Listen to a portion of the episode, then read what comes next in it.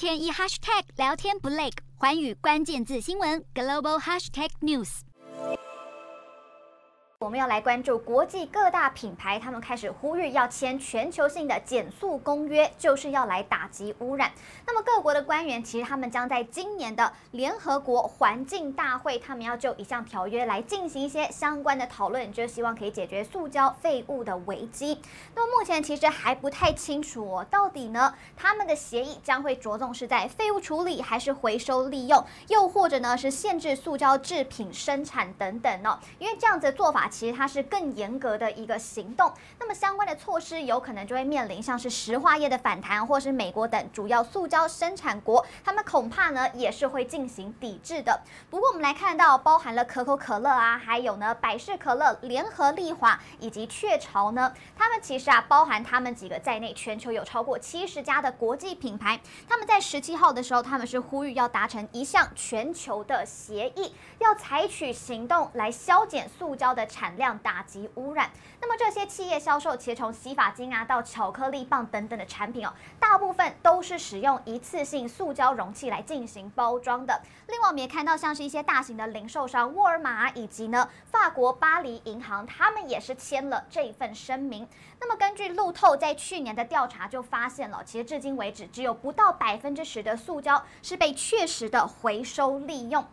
那么相关的产业，他们现在就是要努力的，赶快来解决这样的一个问题。不过看到与此同时呢，石化业的塑胶产量现在是预计呢，将在二十年内会翻倍。那么随着这些可再生能源啊，像是呢电动车等等的兴起哦，其实对化石燃料的需求是会开始减弱。那么塑胶预计将会是能源巨头未来他们收入来源的关键之一。那么除非限制塑胶生产，否则其实塑胶的污染还是会持续持续的暴增。那么，随着一些家用品啊、食物以及饮料，还有服装制造商等等，其实他们采纳就是全新的环保目标。那么，欧洲的回收塑胶的价格，其实在过去一年呢，他们是飙涨了一倍之多，也刷新了历史最高的纪录。英国金融时报十七号的时候就报道了，研究机构呢，它叫做 ICIS，就发现说了，这个欧洲回收聚乙烯对苯二甲酸酯，也就是所谓的 PET 碎片的价格，从二零二一年。年一月开始是大涨了百分之一百零三，